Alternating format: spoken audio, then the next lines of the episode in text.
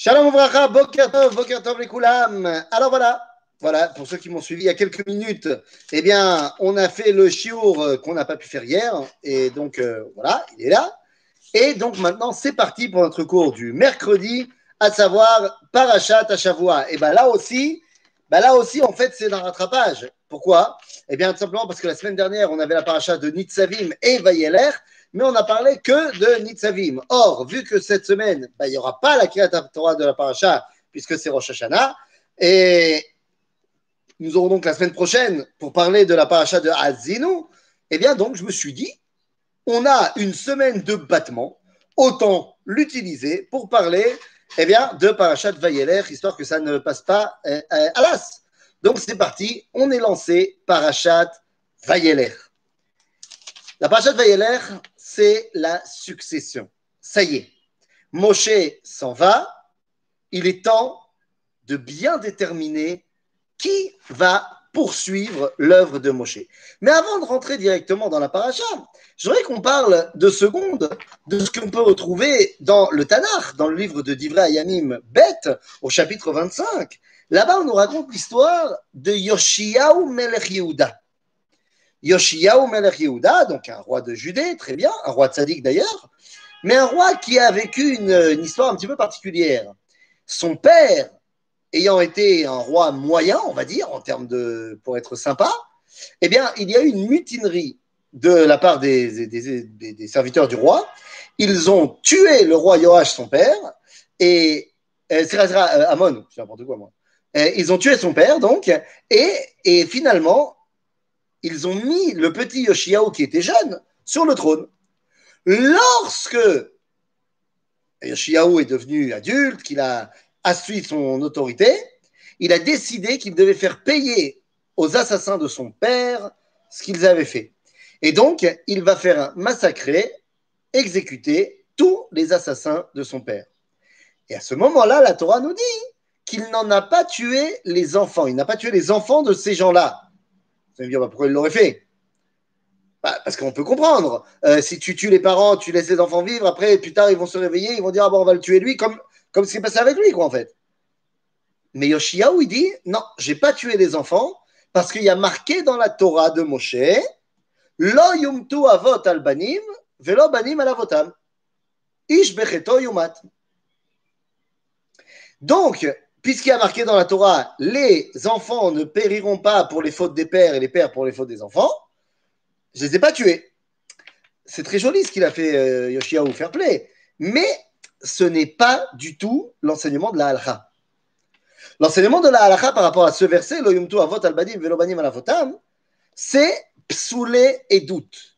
C'est-à-dire que un parent ne peut pas témoigner au tribunal pour son fils ou contre son fils. Et un fils ne peut pas témoigner contre ou pour ses parents. C'est ce qu'on appelle psoulé, crevé et doute. On interdit aux, proches de la famille d'être témoins dans une affaire qui concerne la famille. C'est ça que veut dire ce verset au niveau de la halakha. Donc pourquoi est-ce que Yoshiaou l'a lu de manière littérale et l'a mis en pratique de manière littérale? En fait, cette question-là est la question de comment est-ce qu'on doit lire la Torah?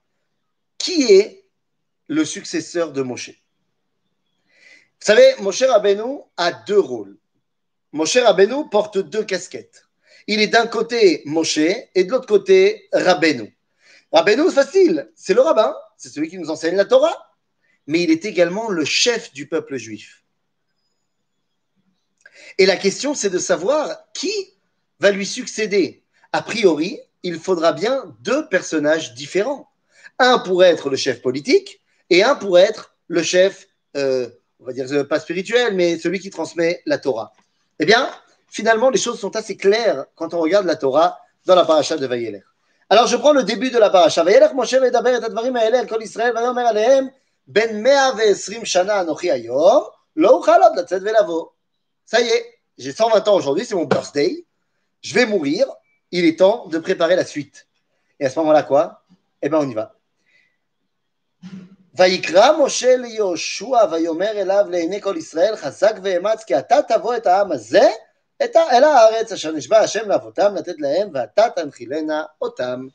la succession, bien qu'on la connaissait déjà, cette fois est officialisée aux yeux de tous. Yehoshua tu me remplaceras à la tête politique du peuple juif. Yoshua est le successeur donc de Moshe. Il a fait Seulement, qu'est-ce qu'il en est de la Torah? Est-ce que c'est aussi Yoshua qui devient ben, le responsable de la Torah? Il semblerait que oui. Quand on lit la première Mishnah de Maseret Avot, on nous dit Moshe kibel Torah misinai, umsara le Yoshua. Moshe a reçu la Torah du mont Sinaï et il l'a donnée à Yoshua. Et Yoshua l'a transmis au Skenim, Skenim En d'autres termes, il semblerait que aussi au niveau de la Torah, Yehoshua soit le successeur de Moshe. Seulement, le problème, c'est quand on lit la Torah, ben, ce n'est pas ce qui a marqué. Juste après que Moshe ait dit à Yehoshua, c'est toi qui vas les faire rentrer en Israël, regardez comment le texte, euh, là où il va. Vaïrtov Moshe et Torah azot, au verset tête, Vaïrtov Moshe et Torah azot, ויתנה אל הכהנים בני לוי הנושאים את ארון ברית השם ואל כל זקני ישראל, ויצב אותם לאמור, c'est-à-dire que à qui Moshe, une fois qu'il a terminé d'écrire la Torah, à qui la donne-t-il Aux Kohanim, pas Yoshua. Il semblerait donc que les tributaires de la Torah, c'est les Kohanim. Kohanim, Lévi'im, Rabbanim. D'ailleurs, ça correspond pas mal, puisqu'on a cité la Mishnah de Pirkei Avot, ça correspond pas mal finalement et à la Braïta dans ma et Rouvin, à la page 54. Là-bas, le Talmud nous dit Keitzad Seder Mishnah. Comment est-ce que Moshe enseignait la Torah? Eh bien, on nous raconte là-bas que d'abord, il enseignait à tout le monde. Enfin, c'est vrai. D'abord, il faisait venir à Aaron il enseignait à Aaron. Ensuite, il enseignait, il faisait venir Elazar et ensuite les Skenim, et ensuite le peuple juif. Après, il s'en allait, Aaron enseignait, ensuite Elazar et Itamar, ensuite. En d'autres termes, dans cette braïta, dans Maseret Erovin, la Torah, elle passe de Moshe à Aaron, Elazar et Itamar à Kohanim, et ensuite les rabbins, Skenim, qui n'est pas présent du tout dans la braïta de Erovin. Eh bien, c'est Yoshua. Il semblerait que Yoshua ne soit plus là. Alors, qu'est-ce que ça veut dire qui est celui qui transmet la Torah après Moshe? Eh bien, en vérité, la réponse est tout simple. Ça dépend de quelle Torah tu parles. Torah, il y a une halakha euh, entre parenthèses. Dit le Rambam dans Ilchot Melachim, euh, tout simplement, que c'est chaque personne du peuple juif a une mitzvah d'écrire un Sefer Torah.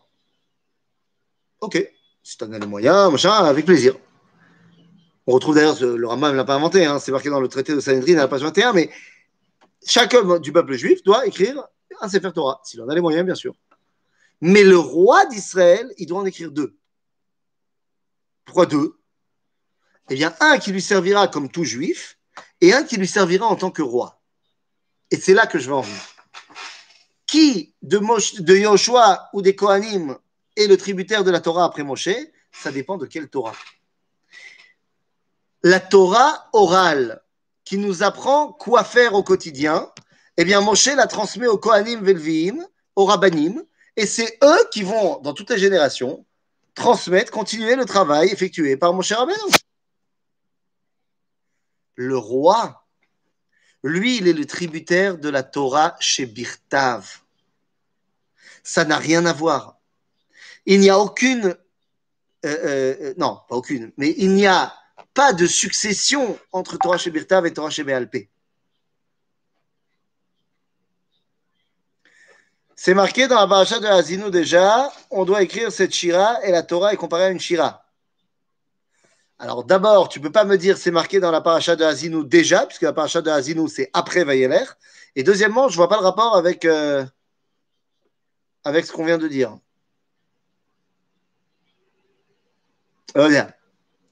Il faut que tu me, faut que tu me dévoiles un peu plus ta question. En tout cas, la Torah orale et la Torah écrite. Ah, ah, ah, ah, j'ai compris, j'ai compris. Euh, oui, oui, effectivement, tu fais référence à cela, bien sûr. Ah ben évidemment, et ni le Gemara ni le Rambam, ils n'ont pas, ils pas sorti ça de nulle part. Mais c'est justement ce que je suis en train de dire. C'est justement ce que je suis en train de dire. Quand tu me dis, non mais il y a marqué, euh, quand je dis, euh, la halakha, elle dit qu'il faut qu'on écrive chacun un Sefer Torah, c'est marqué dans le Talmud, c'est marqué dans le Rambam. Tu me dis, non, c'est marqué déjà dans la Torah. Sauf que ce n'est pas du verset de la Torah qu'on apprend la halakha d'écrire. Et c'est ça que je suis en train d'essayer d'expliquer. On a l'habitude de penser que la Torah orale est l'explication de la Torah écrite. C'est une erreur. C'est une grossière erreur. La Torah orale n'est absolument pas l'explication de l'écrit, puisqu'elles ont été données en même temps. Elles viennent simplement répondre à deux choses différentes. La Torah orale répond à qu'est-ce qu'il faut faire, c'est-à-dire c'est la halacha. La Torah chez Birtav, bien que des fois elle nous donne des mitzvot, dans la Torah chez Birtav, elle a marqué les mitzvot, mais le rôle des psukim de la Torah chez Birtav où on voit les mitzvot n'est pas de nous apprendre comment les faire c'est de nous apprendre comment Dieu se dévoile dans le monde. Et Dieu se dévoile dans le monde au peuple juif, par l'intermédiaire du peuple juif et par l'intermédiaire de commandements qu'il a donnés au peuple juif. En d'autres termes, eh bien, je n'apprends pas les halachot de la Torah orale depuis les versets de la Torah écrite. Alors vous allez me dire, alors comment ça se fait que dans le Talmud, à chaque fois qu'on euh, veut citer une halacha, on dit Shene comme il est écrit dans le verset, on cite le verset. Ça veut dire qu'on apprend de là-bas Non, on n'apprend pas de là-bas, mais les chachamim du Talmud ont voulu nous apprendre qu'il y a un lien évident entre la Torah orale et la Torah écrite. Ce lien, c'est que c'est le même Dieu qui a donné la Torah écrite qui a donné la Torah orale. Mais j'ai pas besoin du verset pour savoir. Exemple. Un jour, Dieu a dit à Moshe, Hashem Moshe Israël tzitzit. Et à toute la paracha Tzitzit que Dieu a donnée à Moshe. Une fois que Dieu a terminé de parler, qu'est-ce que Moshe a fait? Non, non, il n'a pas écrit la paracha. Il a été voir les Bnei Israël et il leur a parlé, il leur a dit de faire les tzitzit. Et les Bnei Israël, ils ont fait les tzitzit. Et c'était marqué où? Nulle part. Nulle part. C'était la Torah orale. Moshe a dit voilà comment on se comporte avec un habit à quatre coins.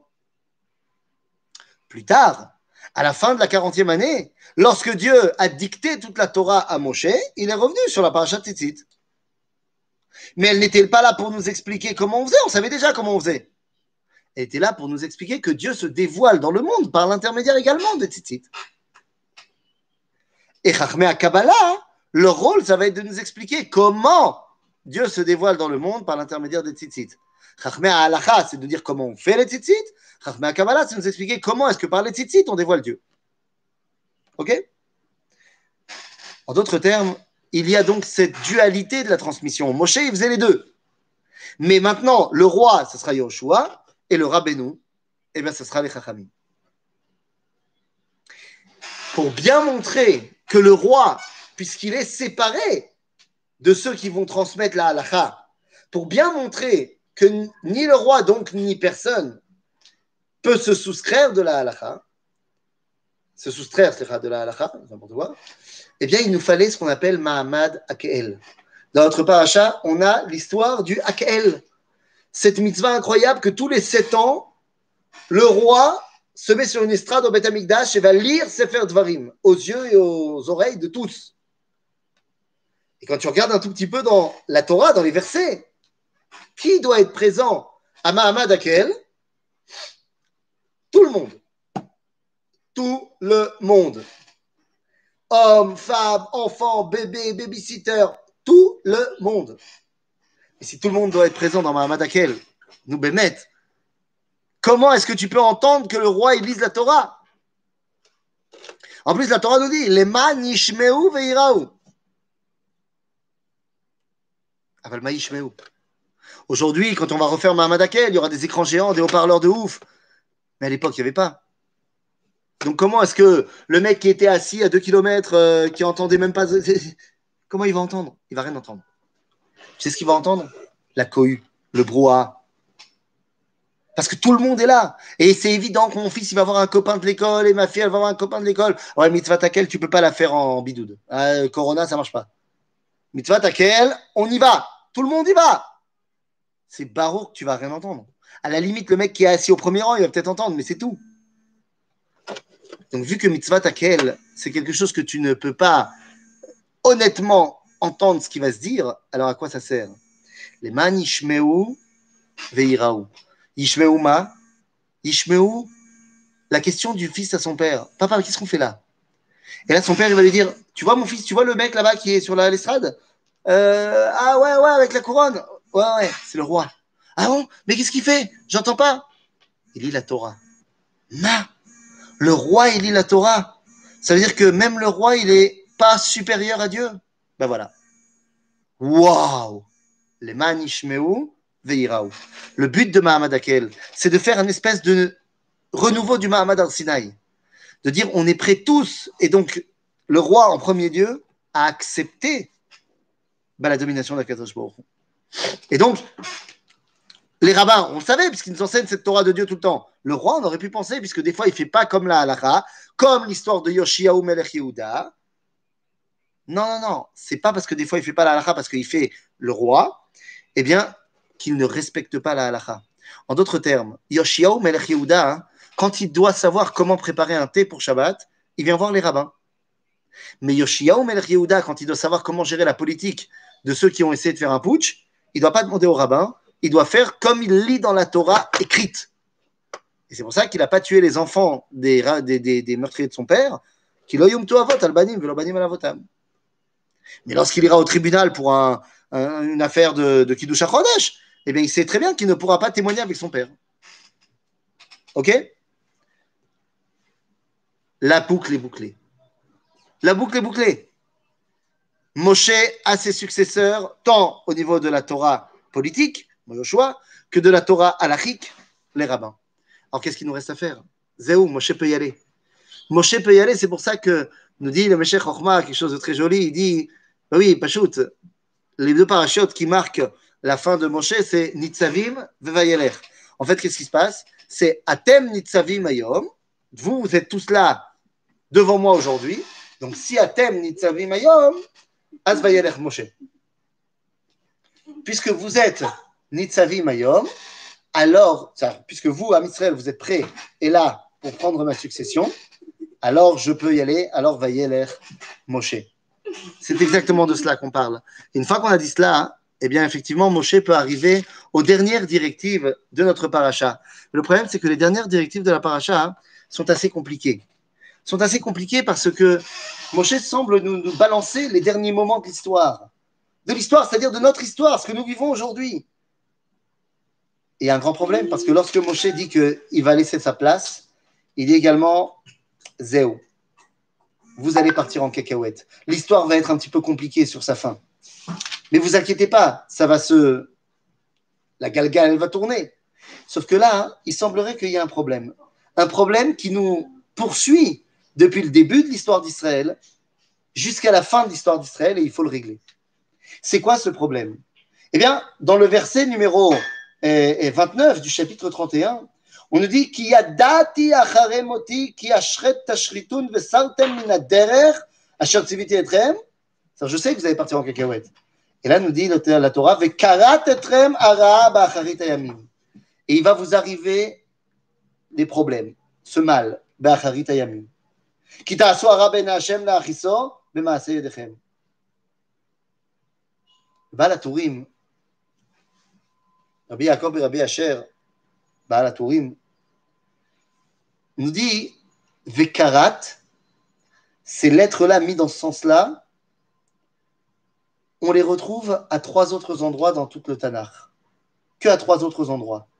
Qui nous expliquent quelle est la source du mal, de notre problème et comment le régler. C'est assez incroyable. Alors, vous allez me dire par hasard, mais je donne ce cours aujourd'hui après ce qui s'est passé hier et vous allez comprendre de quoi on parle. Puisque finalement, nous dit Rabbi Yaakov Baal la première fois où il y a marqué Vekarat, qui est donc l'origine des problèmes, se trouve dans le livre de Bereshit, au chapitre 16. Qu'est-ce qui se passe là-bas? Au chapitre 16 du livre de Bereshit, donc, et, chapitre Tedvav, au verset Yud Aleph, eh bien, on nous dit là-bas quelque chose d'incroyable. Euh, attendez. Hop là, voilà. Excusez-moi. pas, chapitre 16, euh, chapitre 16, tout à fait, excusez-moi, c'est autant pour moi. Tetzain, verset Yud Aleph. Yomer la malach Hashem. Hinachara, lo, ara. Tu es, c'est le l'ange qui se dévoile à Agar. Il dit tu es enceinte. Veyolat ben, et tu vas avoir un fils. Vekarat, Shemo Ishmael. Et tu vas l'appeler Ishmael, mais avec ces mêmes lettres. Vekarat. Ah, il semblerait que le début des problèmes pour le peuple juif, et donc pour le monde, c'est notre relation avec Ishmael. Incroyable. Incroyable. Et la Torah de Moshe vient nous dire, à la fin de sa Torah, nous dire, ben voilà, c'est ce problème-là qui arrivera Be'acharit Ayamim. Je reviens à mon histoire, je reviens à la parachat de Vayeler. On nous dit, Vekarat, etre mara azot. Vekarat mara Ayamim. Le même Vekarat qu'il y avait au début de la Torah. Et évidemment, Ayamim, on se rend bien compte que la dernière rythme des doutes, le dernier problème que le peuple juif a, c'est avec Ishmaël. Alors, quelle est la solution? C'est pas shoot. Dit Rabbi ben, c'est la prochaine fois, il y aura marqué Vekarat. C'est la solution. Ben, la solution se trouve dans Sefer Ishayahu. Dans Sefer Ishayahu, au chapitre 7, il est, je prends le livre de Ishayahu, au chapitre 7, au verset 14. Dalet, il est. Hop là, il est. לכן ייתן אדוני הוא לכם אות. הנה העלמה הרע ויולדת בן, ויולדת בן. Là encore, il y a quelqu'un qui va accoucher. Et quoi Vekarat Shemo Emmanuel. Quoi La façon de régler le problème avec Ishmaël, c'est de venir vers Ishmaël et de dire Emmanuel. Dieu est avec nous. Mais Dieu est avec nous, avec nous Israël. Et comme ça, il peut être avec vous aussi. Et comme ça, il peut être avec vous aussi. Si tu comprends qu'il est avec nous, alors il peut être avec toi aussi. Mais si tu veux absolument anéantir le nous, ça ne marchera pas. Et toi non plus, tu n'auras pas de des problèmes. résultat des courses, une fois que tu sais ça, tu peux arriver à la fin du livre de Ishayahu, au chapitre 60. Lorsque tu arrives au, chapitre 60 du livre de Ishayahu, tu arrives au dernier Vekarat. Et c'est quoi ce dernier Vekarat? J'y suis. Chapitre 60, les amis, au verset 18. Et là, on nous dit la chose suivante.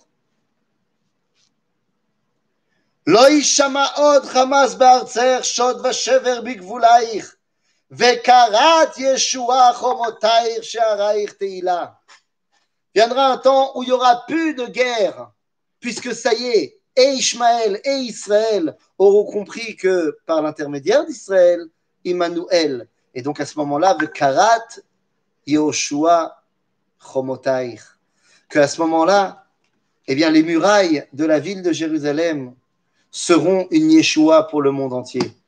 Est-ce que c'est un hasard qu'on dise cela le jour, le lendemain du jour où ont été signés pour la première fois des accords historiques de paix entre Israël et Ishmaël Comprenez-moi bien, il y avait eu des accords de paix entre l'Égypte et Israël, entre la Jordanie et Israël, bien sûr, 79, 94. Mais l'Égypte qui a signé la paix avec Israël était une Égypte laïque, qui avait rejeté son appartenance fondamentale à Ishmaël, à l'islam. La Jordanie, on lui a imposé de faire la paix. Donc c'est pas vraiment pareil. C'est la première fois que des pays qui, a priori, n'ont pas obligé, mais qui sont musulmans profondément, reconnaissent Israël. C'est le moment où Ishmaël reconnaît Israël qu'Israël lui dit, lorsque Bibi, sur la Maison Blanche là-bas, va citer David Ameler, il dit Immanuel.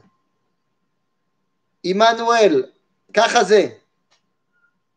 Et donc, il peut être avec vous aussi. Et à ce moment-là, comme le dit le président américain, je crois, c'est lui qui a dit que ben, les, musulmans pourront venir à Jérusalem, prier également. Il ne sait pas à ce moment-là qu'il est en train de poser les pierres de la réalisation de Ishayahu qui nous dit qu'on va reconstruire le Beth Amikdash, mais qu'à ce moment-là, qui beiti beit tefila yikare lechol ha'amim. Shabbat shalom, chag sameach, v'shana tova.